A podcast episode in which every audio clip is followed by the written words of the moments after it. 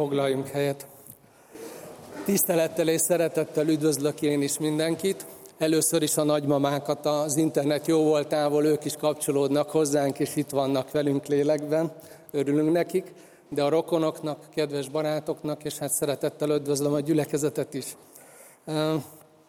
Ma egy különleges istentiszteletünk van, egy bemerítési istentisztelet, és mielőtt olvasnék igét, hadd mondjak ma azt, hogy a Dorkával, hogy kint beszélgettünk, így kicsit egymásra találtunk, mert megosztottuk egymással, hogy mindenki nagyon izgul, mikor mások előtt kell beszélni.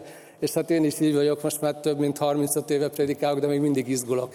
Ennek az egyik oka az, hogy az ige hirdetés az a mi hitünk szerint egy különleges alkalom arra, hogy emberek Istennel találkozzanak ezen keresztül, viszont az igazság, hogy egy ige hirdetőnek sincs a hatalmába, hogy ezt megtegye. És ott él bennünk ilyenkor a vágy, hogy az, amiről szó lesz, az valaha eltalálja azoknak az embereknek a szívét és az elméjét, akik itt vannak. Ugyanakkor teljesen tudjuk azt, amit az ige mond, hogy az ige hirdetés bolondsága által üdvözíti Isten az embereket. Tehát tisztában vagyunk mindig azzal, hogy lesznek, akik azt gondolják, hogy na, ekkora butaságot régen hallottam, és lesznek olyanok, akik meg azt mondják, hogy itt valami olyan dologról van szó, amivel foglalkoznom kell, komolyan kell vennem, és tovább kell mennem vele. És ez nem attól függ, hogy kinek hány doktoria van, vagy nincsen. Szóval valamilyen misztérium lengi ez körül, egy csoda, és hát van okunk izgulni, hogy mi történik ilyenkor. Ma az emberek úgy gondolják, hogy az egyháznak az élet három állomásánál van fontos szerepe. Az átlagember így gondolja. Születés, házasságkötés, haláleset. Születésnél ugye megkeresztelik az egyházak a csecsemőket, házasságkötésnél az esküvői szertartást ugye biztosítják, és hát a halálesetnél ott a temetési szertartás. És az általános társadalmi igény az az, hogy az egyház tegye szebbé vagy elviselhetőbbé az emberi életútnak ezeket a fontos állomásait. És hát egy picit úgy gondolnak az emberek ezekre a dolgokra, ezekre a szertartásokra, mint egy ilyen spirituális dekorációra. Ami fontos, ugye hajlandóak pénzt is fizetni érte, mint ahogy az ajándékhoz is megvesszük a csomagoló anyagot is, bár tudjuk, hogy nem az a lényeg, de hát, hogy mégiscsak szebb legyen és fontosabb legyen. Egy picit így gondolnak az emberek ezekre a szertartásokra, a keresztelésre vagy a bemerítésre, hogy mi ezt hívjuk, az esküvői szertartásra vagy éppen a temetői szertartásra. De nem gondolják azt feltétlenül, hogy ennek valami komoly köze lehet az életükhöz. Nem gondolják azt, hogy ennek valami olyan jelentősége van, ami meghatározza a jelenemet és a jövőmet, sőt, amiről én beszélni szeretnék, és szeretném, ha elmennétek, hogy bele azzal a gondolattal, hogy az örökkévaló sorsunkat is befolyásolhatják ezek. És nem az a baj, és itt egy picit legyünk önkritikusak mi, keresztjének, nem az a baj, hogyha az emberek ezt gondolják, az igazi baj az, hogyha az egyházak ráállnak erre a társadalmi elvárásra, és egyfajta ilyen szertartás szolgáltató valamivé válnak itt a szolgáltatásoknak a piacán. Sajnos az ember szép és üres szertartásnak lát valamit, ilyennek látja ezeket a dolgokat, ez nekünk is közünk van. De az az igazság, hogy ha a Bibliát nézzük, ha az Új Szövetségben nézzük, hogy hol és mikor történtek bemerítkezések vagy keresztelések, akkor ott azt látjuk, hogy mindig a háttérben az Istennek és az embernek az egymásra találása van. Ott Isten és ember között történt valami, és abból fakad az a tett, amit most majd látni fogunk. Egy kicsit arról van szó, amit a Dorka megosztott velünk, és köszönjük szépen, hogy elmondtad a bizonyságodat, a tanúvallomásodat, vagy a tanúságtételedet. Tehát mindig ott van Istennek és az embernek az egymásra találása. És én egy olyan történetet szeretnék felolvasni, ahol egy ilyen egymásra találásról van szó, és mindjárt egy bemerítésről is szó van emiatt, ahol egy ember az élő Istennel találkozott, és ez a találkozás megváltoztatta az életét. És így előre is mondanám, hogy akik nem olvastatok még Bibliát, olvassátok, nézzétek, mert tele van történetekkel. A Biblia nem egy ilyen lexikon, amiben föl vannak sorolva a paragrafusok, hogy mit kell gondolni erről, vagy mit kell gondolni arról, vagy nem egy viselkedési kódex, hogy na ilyen egy jó ember, ezt Isten szereti, olyan egy rossz ember, azt gyűlöli, hanem tele van történetekkel. az Istennek és az embernek a találkozásainak, a történeteivel. Azért, mert a Biblia az életnek a könyve. Mondhatom azt, hogy én ahogy így olvasom, néha izgalmasabb, mint egy Netflix sorozat, tehát javaslom, hogy bátran vegyétek elő, és kezdjetek egy kicsit utána nézni, hogy mik is történtek. És ez a történet, amit olvasni fogok, ez is arra hív, hogy lépjünk egy picit bele, és keressük meg a saját helyünket benne. Hol vagyok én ebbe benne? Mi közöm van nekem ehhez? Hol érinti ez az én életemet? De ez a történet az apostolok cselekedeteiről írott könyvben van, a 8. fejezetben, a 26-tól a 39. versig fogom olvasni ezt a részét a Szentírásnak. Kérlek benneteket, hogy Isten iránt és a Szentírás iránti tiszteletből álljunk föl, és így olvassuk együtt, vagy hallgassuk ezt a részt a Bibliából. Az Úr angyala pedig így szólt Fülöphöz. Kelj fel, és menj délfelé Jeruzsálemből Gázába vezető útra, amely néptelen. Ő felkelt és elindult. És íme egy etióp férfi, a Kandakénak, az etiópok királynőjének udvari főembere, aki egész kincstára fölé volt rendelve, és Jeruzsálemben járt az Istent imádni, visszatérőben, hintójában ülve olvasta Ézsaiás profétát. Ezt mondta a lélek Fülöpnek. Menj oda, és csatlakozz ahhoz a hintóhoz. Amikor Fülöp odafutott, hallotta, hogy Ézsaiás profétát olvassa, és megkérdezte tőle. Érted is, amit olvasol? Erre az így válaszolt. Hogyan érthetném, amíg valaki meg nem magyarázza? És megkérte Fülöpöt, hogy szálljon fel, és üljön mellé. Az írásnak az a szakasza, amelyet olvasott, ez volt. Amint a juhot levágni viszik, és amint a bárány néma marad nyírója előtt, úgy nem nyitja meg a száját, a megaláztatásért a száját, a bárány néma marad nyírója előtt, úgy nem nyitja meg a száját, a megaláztatásért elvétetett róla az ítélet, nemzetségét kisorolhatná fel, mert élete felvitetik a földről. Az udvari főember megkérdezte Fülöptől, kérlek, kiről mondja ezt a próféta, önmagáról vagy valaki másról? Fülöp pedig beszélni kezdett, és az írásnak ebből a helyéből kiindulva hirdette neki Jézust. Amint tovább haladtak az úton, valami vízhez értek, és így szólt az udvari főember. Íme itt a víz. Mi akadálya annak, hogy megkeresztelkedjen, hogy bemerítkezzen? És ezt mondta neki Fülöp. Ha teljes szívből hiszed, akkor lehet. Ő pedig így válaszolt. Hiszem, hogy Jézus Krisztus az Isten fia. Megparancsolta, hogy álljon meg a hintó, és leszálltak a vízbe mind a ketten, Fülöp és az udvari főember, és megkeresztelte őt, bemerítette őt. Amikor kijöttek a vízből, az Úr lelke elragadta Fülöpöt, és nem látta őt többé az udvari főember, de örvendezve haladt tovább az útján. Imádkozzunk! Úr Jézus, köszönjük ezt a történetet, és köszönjük, hogy ezen keresztül Te most közel akarsz jönni hozzánk, és hogy van lehetőségünk veled találkozni. Csak Te tudod azt, hogy akik most itt vagyunk, kinek mi van így a szívében, az elméjében, hogy kit mi foglalkoztat.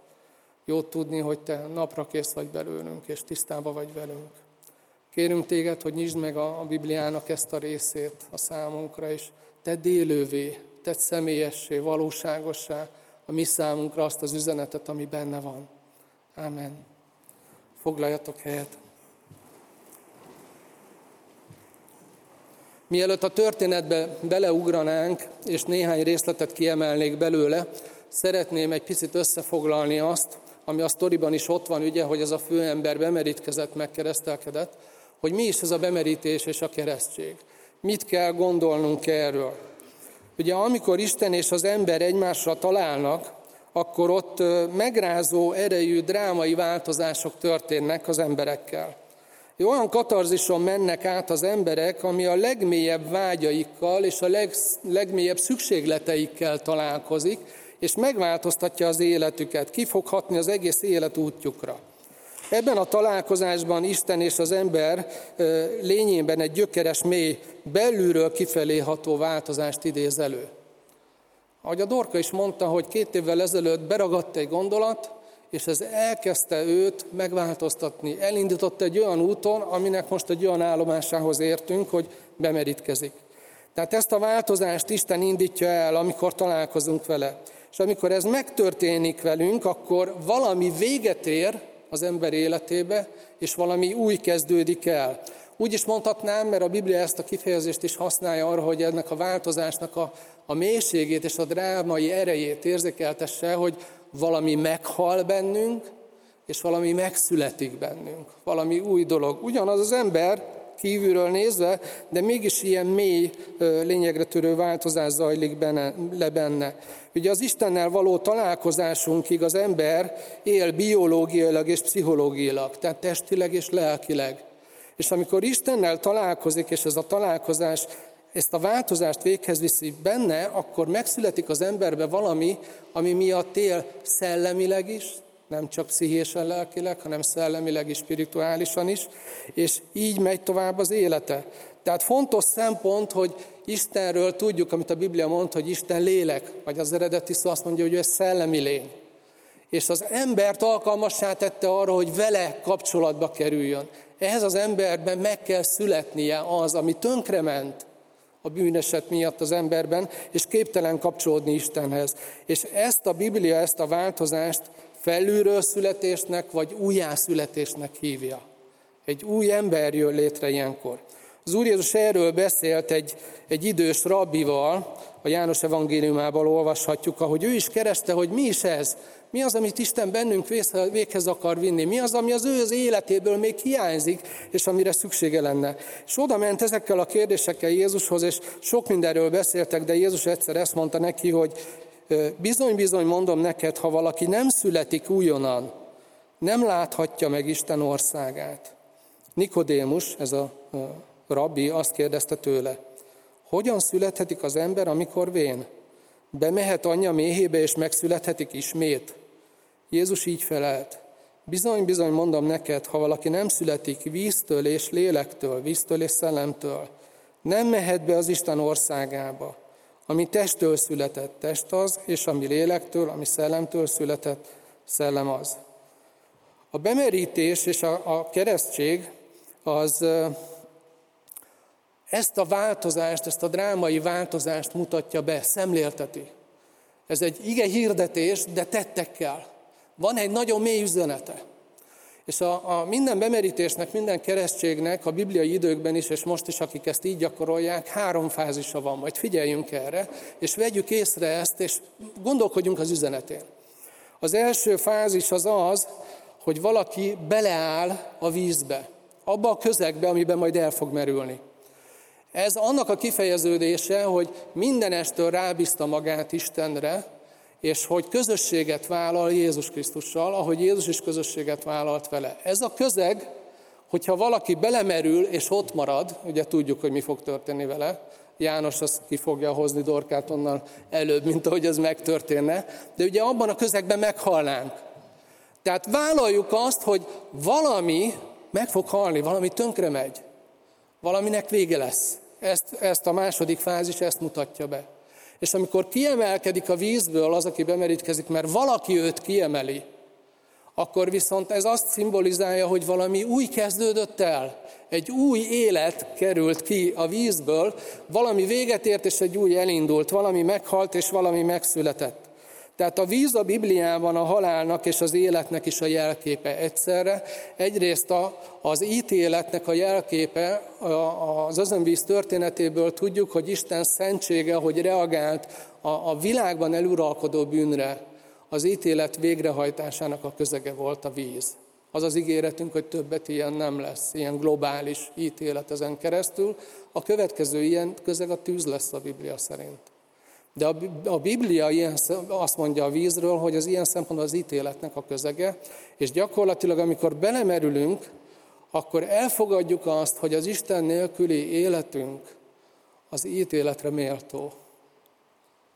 És amit a bemerítés még kijelent és bemutat, hogy Jézus ugyanezeket vállalta értünk. Amikor emberré lett, akkor ő is magára vette a mi sorsunkat. Beleállt a vízbe, hogy mi beleállunk, a mi sorsunkba.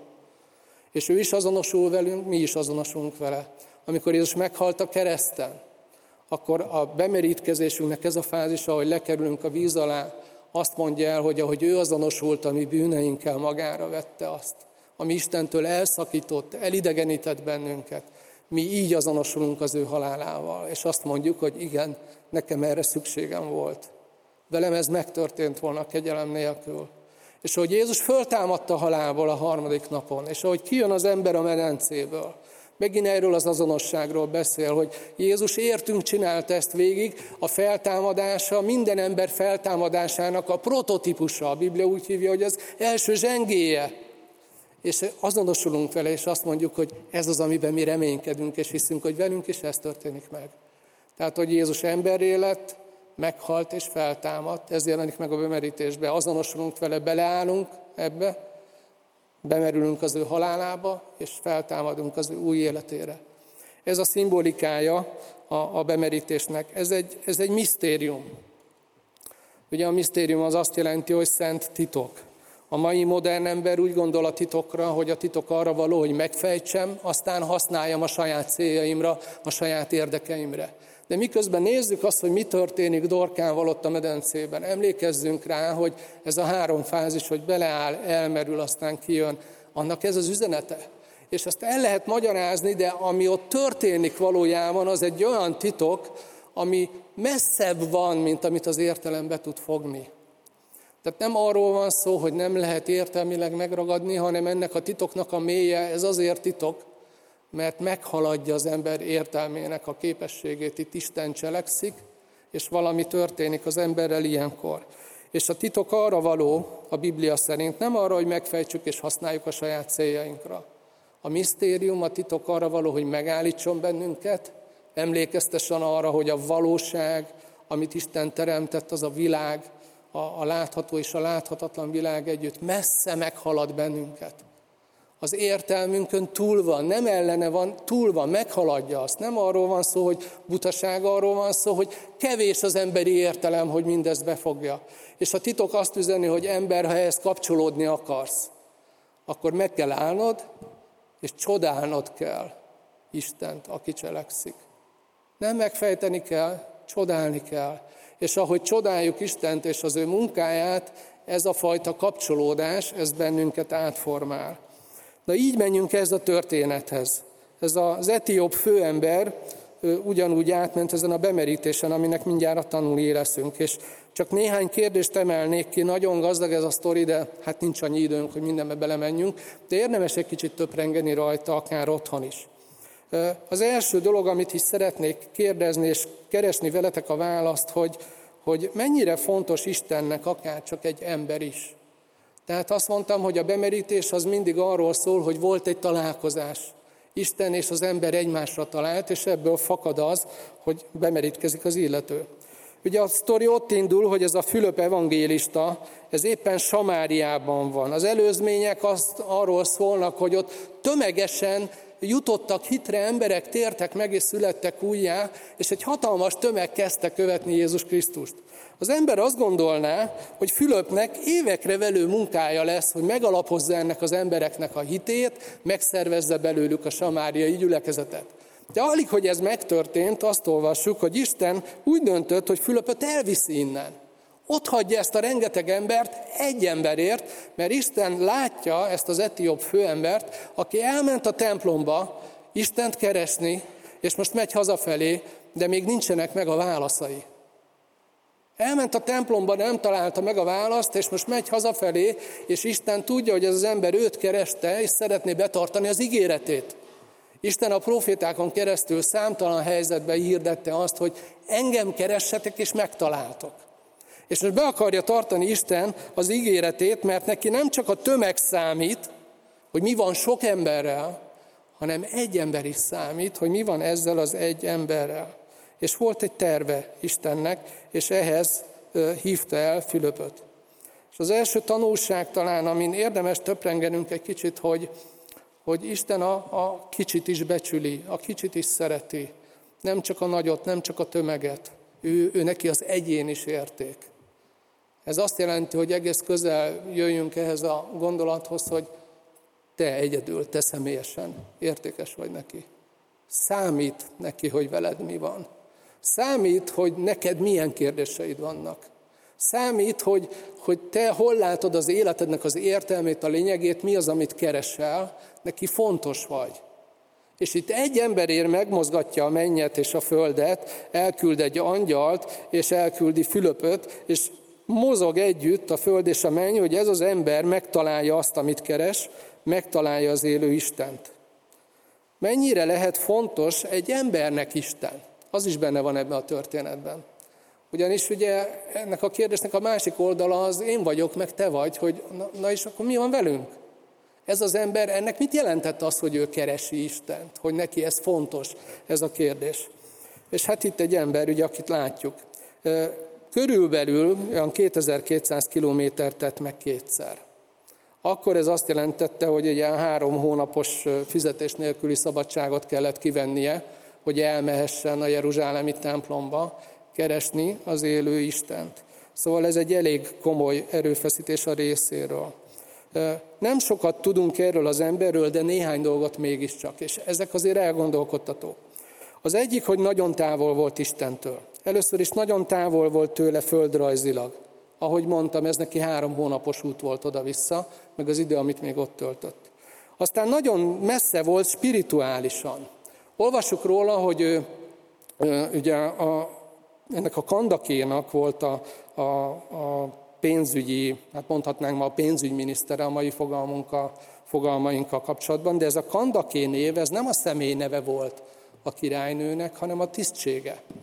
Ugyanis akkor ez a Núbia birodalom lehetett, az Etiópia, és nem a mostani földrajzi területnek megfelelő helyen volt, hanem az Eufrátesz felső, vagy a Nílus felső folyásánál volt. Tehát ez egy tisztség volt, ugyanis abban a birodalomban az uralkodó, aki a fia volt, azt Istenként tisztelték. És méltatlan volt ehhez az uralkodóhoz, hogy ő hétköznapi országnak az ügyeivel foglalkozzon, azt kormányozza és irányítsa, ezért az anyja volt az, aki kormányozta az országot. És ez volt a tisztségnek a neve, hogy Kandaké. De ezzel azt is elmondtam, hogy az a kultúra, az a közeg, ahonnan ez az ember elindul, az egy olyan kultúra volt, egy olyan közeg volt, ahol az embert tisztelték Istenként. Egy politikai vezetőt kellett fölemelni arra a tisztségre, arra a magaslatra, hogy őt Istenként kellett tisztelni. Egy ilyen kultúrából jön az ember. És az ember éppen ezért spirituálisan nagyon messze volt, és egyébként van ebben egy feszültség, hogy ahhoz, hogy ő eljöjjön, hogy elkéretőzzön, hogy odálljon a főnöke elé, és azt mondja, hogy kérek 3 hónap fizetetlen szabadságot. Na és miért? Hát mert szeretnék elmenni Jeruzsálembe. Na és miért? Hát mert én a valódi Istent keresem. Hát ez nem volt egy pici válasz. Tehát ez politikailag nem korrekt abban a kultúrában, ahonnan ő jön. Ez spirituálisan messze volt tőle. Messze volt testileg és lelkileg is. Azt tudjuk róla, hogy ő egy kasztrált ember volt. Abban az országban tilos volt a főemberek, ugye a királynő volt a vezető, körülvették a főemberek férfiak. Tilos volt, ma úgy mondanánk, a munkahelyi szex, de ezt nem bízták a véletlenre. Tehát úgy gondolták, hogy aki ezt benne volt az állásajánlatnak a meghirdetésébe, a kiírásba, hogy aki erre pályázik, annak arra számolnia kell, hogy hát valahol valamit kivágnak belőle, biztos, ami biztos. Mert hogy féltették az anyakirálynőt. Tehát ez az ember egy megcsonkított, sérült ember volt, és ezzel a fajta sérülésével ment Jeruzsálembe. Viszont Jeruzsálembe pont ez kizárta azt, hogy ő bemehessen a templomba. Ugyanis az ószövetségi törvény az azt mondta erről, hogy az ilyen emberek nem léphettek be a templomba, max valahol az egyik előcsarnokba lehetett ott. Tehát elment keresni Istent, de mégis találkozott valami olyan vallási előírással, ami egy elutasítást tartalmazott, és ezzel a lelki testi sérüléseivel tette meg ezt az utat oda, és indult el visszafelé. Mi ennek az üzenete?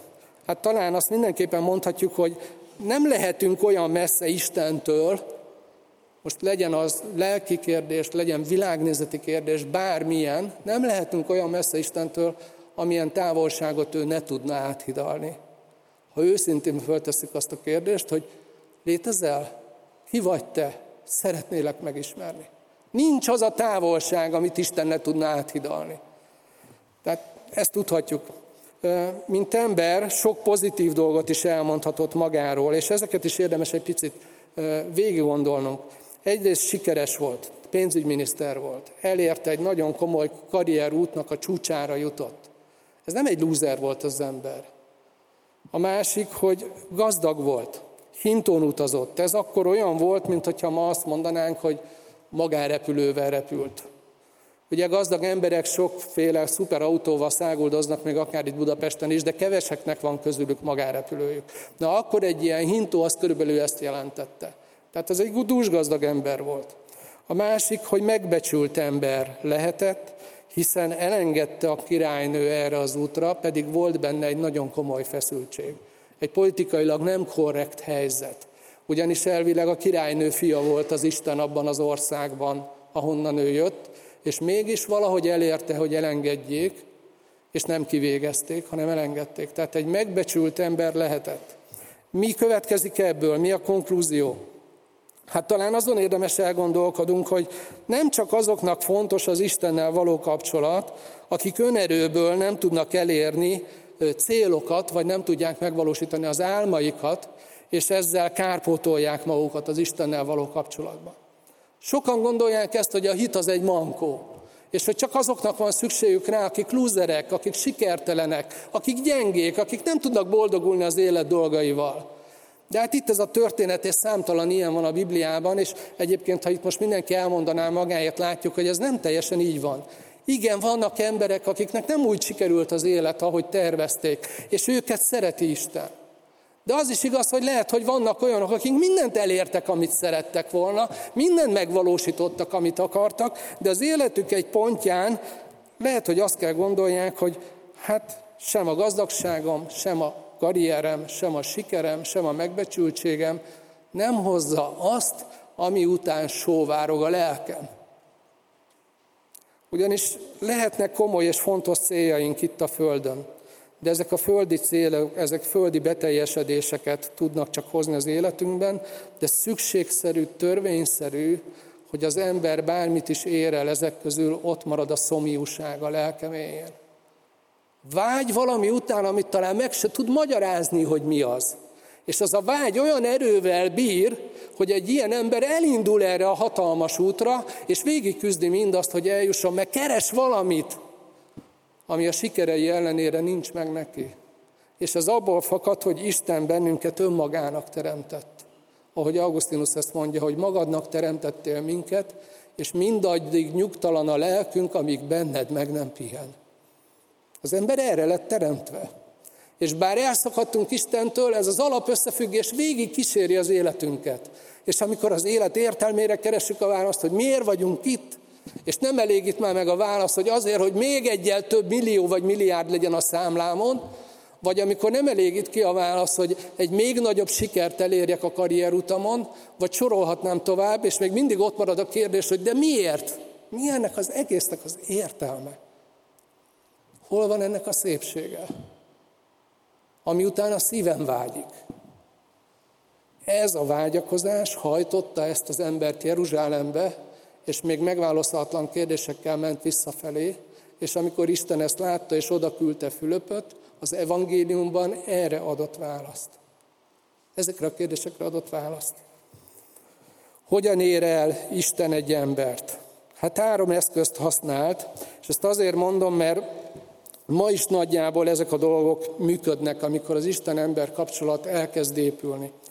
Az egyik benne van a Szentlélek. Olvasunk a történetben arról, hogy a Szentlélek indítja Fülöpöt, mondja neki, hogy menjen oda, csatlakozzon, stb. Ott van az ige szerepe. Ez az ember éppen az Ézsaiás profétának az egyik tekercsét olvasta, és ez alapján Fülöp az evangéliumot magyarázta el neki. És ott van egy másik ember. A Szentlélek, az ige és egy másik ember.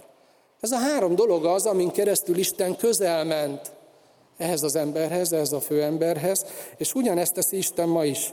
A Szentlélek az, tehát a harmadik isteni személy, a Szent Háromság harmadik személye az, amelyik egy embert fölébreszt, és fölteszi neki azt a kérdést, hogy na és mit gondolsz, létezik Isten? És már nem elégítik ki a felszínes válaszok erre, hogy igen, hát nincs Isten, mert ha lenne, akkor nem lenne ennyi gonoszság. És akkor a Szentlélek megkérdezi, hogy na és szerinted honnan van a gonoszság? És az ember nem elégíti ki egy ilyen felszínes választ, és rájön, hogy bizony a gonoszsághoz közünk van nekünk is. Nem feltétlenül az Istent kell okolni érte. És ott marad a kérdés, hogy de mi van, ha van Isten? Szentlélek ébreszt. Vagy a Szentlélek vonz. Erről is beszél az Úr Jézus, hogy senki nem jön hozzám, ha nem vonzza őt az Atya. És ez a Szentlélek munkája, hogy egyszerűen megkerülhetetlenné válik, hogy ezt rakjuk rendbe az életünkbe, és elkezdünk vonzódni Istenhez. Előtte hátat fordítottunk neki, ahogy lehetett, menekültünk ettől a kérdéstől, félretettük, szőnyeg alá söpörtük, de jön a Szentlélek, és elkezd dolgozni bennünk, és azt mondja, hogy ez az életed egyik legfontosabb kérdése. És azt mondod, hogy igen, ez így van. Ez az, amit rendbe kéne tennem. Aztán ott van az igének az ereje. Az emberek elkezdik olvasni a Bibliát, és feltárul előttük a valóságnak egy másik szintje. Egy csomó dolgot helyére tesz a Szentírás. Sokan mondják azt, hogy hát a Biblia tele van tévedésekkel. Én szoktam kérdezni ilyen barátaimtól, hogy konkrétan melyik tévedésre gondolsz. És akkor kiderül, hogy hát egyet sem tud, csak ez elterjedt. Hogy a papok meghamisították, hogy ez, hogy az, hogy amaz.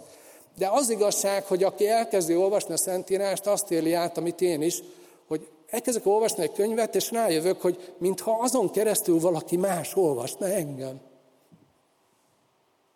Döbbenet.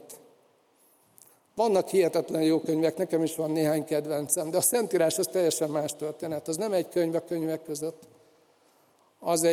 Az egy olyan titok, egy olyan misztérium, amin keresztül Isten fölvette a kapcsolatot ezzel a világgal. És tartja is a kapcsolatot ezzel a világgal. És amikor valaki kinyitja, és őszinte nyitottsággal elkezdi olvasni, ott Isten elkezd megszólalni. Tehát ott van Szentlélek, ott van az ige. És ott van a harmadik, egy ember. Valahogy ilyenkor, mikor az emberben ezek zajlanak, mindig oda sodródik mellénk valaki, és az a találkozás segít. Segít átgondolni a kérdéseinket, kísér bennünket, hogy megválaszoljuk a kétségeinket, végig gondoljuk azt, amit egyedül nehéz, ahogy Fülöp odaállt, emeli az ember mellé. És végül azzal szeretném befejezni, még azt kiemelni, hogy hát... mire van szüksége egy ilyen helyzetben ennek az embernek? Főleg, hogy tudjuk erről az etióp főemberről, hogy ő innen elmegy, és egy olyan országba megy, ahol nincs egyház, nincs gyülekezet, semmi nincsen, ott lesz egyedül a hitével. Mi kell ahhoz, hogy megálljon? És úgy látszik, hogy Isten két dolgot tartott fontosnak. Az egyik, hogy találkozzon az evangéliummal, mert ezen keresztül hitre jutott. Ugye el is mondja a hitvallását a 37. versben, amikor kérdezi, hogy mi gátja annak, hogy én bemerítkezzek, vagy megkeresztelkedjem. És azt mondja Fülöp, ha teljes szívedből hiszed, akkor lehet. És ő elmondja a hitvallását. Hiszem, hogy Jézus Krisztus az Isten fia.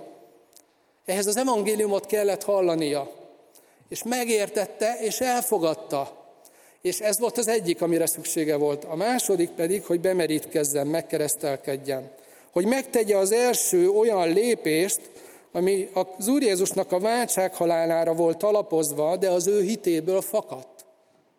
Valami, amit nem ő tett, hanem Isten vitt végbe Krisztusban, arra volt alapozva az ő hite, és a hitéből fakadt, hogy megtegye ezt az első lépést. És ugye azt olvastuk itt, hogy megparancsolta ott a szolgáknak, hogy álljon meg a hintó, leszálltak a vízbe mind a ketten, Fülöp és az udvari főember, és megkeresztelte őt. És elindult az a belső változás, amiről beszéltem, hogy mi az, amit kiábrázol a bemerítkezés vagy a keresztség. És amit olvasunk, hogy tovább ment az ő útján örvendezve. Valami új indult el az életében. Azzal szeretném befejezni, hogy most az egész világa az olimpiára figyel. Ma lesz ugye, ha jól tudom, az záró ünnepség. Nagyon sokat jelent nekünk, és büszkék vagyunk a honfitársainkra, vagy egyáltalán az emberi fajra, hogy milyen teljesítményekre vagyunk képesek. Hadd mondjam azt, hogy aminek most a tanúi leszünk, ez a hit versenyében, a hit olimpiájában a startvonalhoz állás, és nem a célba érkezés. Kedves Dorka, most jön a legszebb, legjelentősebb olyan verseny, amit érdemes végigküzdeni, végigversenyezni, és érdemes megnyerni. Ez pedig a hitnek a pályafutása.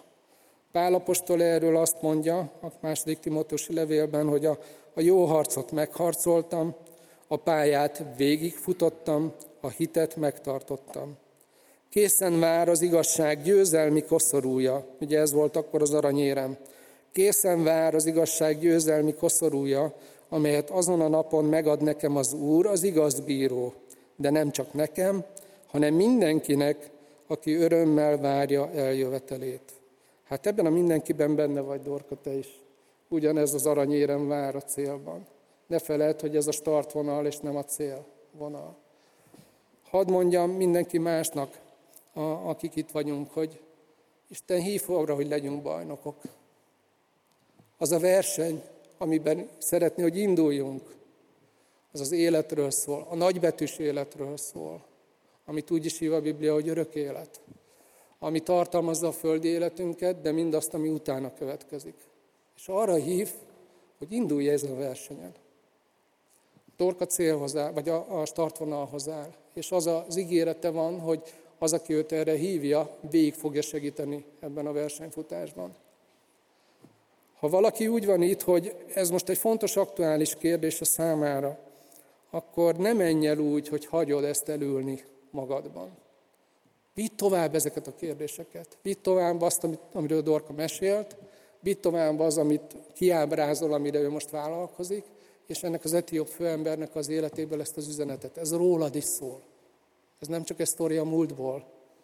Isten ezen keresztül kommunikálni akar velünk, veled, és hív téged arra, hogy az igazi küzdelembe állj bele. Arra, ami igazán számít, és egy örökké valóságra nézve is jelentőséggel bír. Szeretném most egy imádsággal befejezni. Kérlek benneteket, hogy hajtsuk le a fejünket, csukjuk be a szemünket, és gondolkodj el, hogy neked ebből a sztoriból, ebből az igéhirdetésből személyesen mi az, ami most fontos lehet. Ha van ilyen, mondd ezt el Istennek. Amíg én imádkozom, te is csendben magadban imádkozz. És utána pedig a bemerítkezésre kerül sor. Istenem, köszönjük ezt a történetet, és köszönjük, hogy ez a sztori, ez a mi történetünk is lehet. Azért is van benne a Bibliában. Köszönjük, hogy föl akarod venni, és tartani akarod a kapcsolatot velünk ezen keresztül is. Te tudod csak azt, hogy kiben milyen gondolatok cikáznak most. De jó azt tudni, Uram, hogy Te ismered a szívünket, és hogy hallod azt, ami ott zajlik. Látod azt, ami ott zajlik. Imádkozom azokért, akik most gondolkodnak azon, hogy na most ezzel mit lehet kezdeni. Hogy ez igaz, nem igaz, butaság, vagy pont itt lenne az igazság.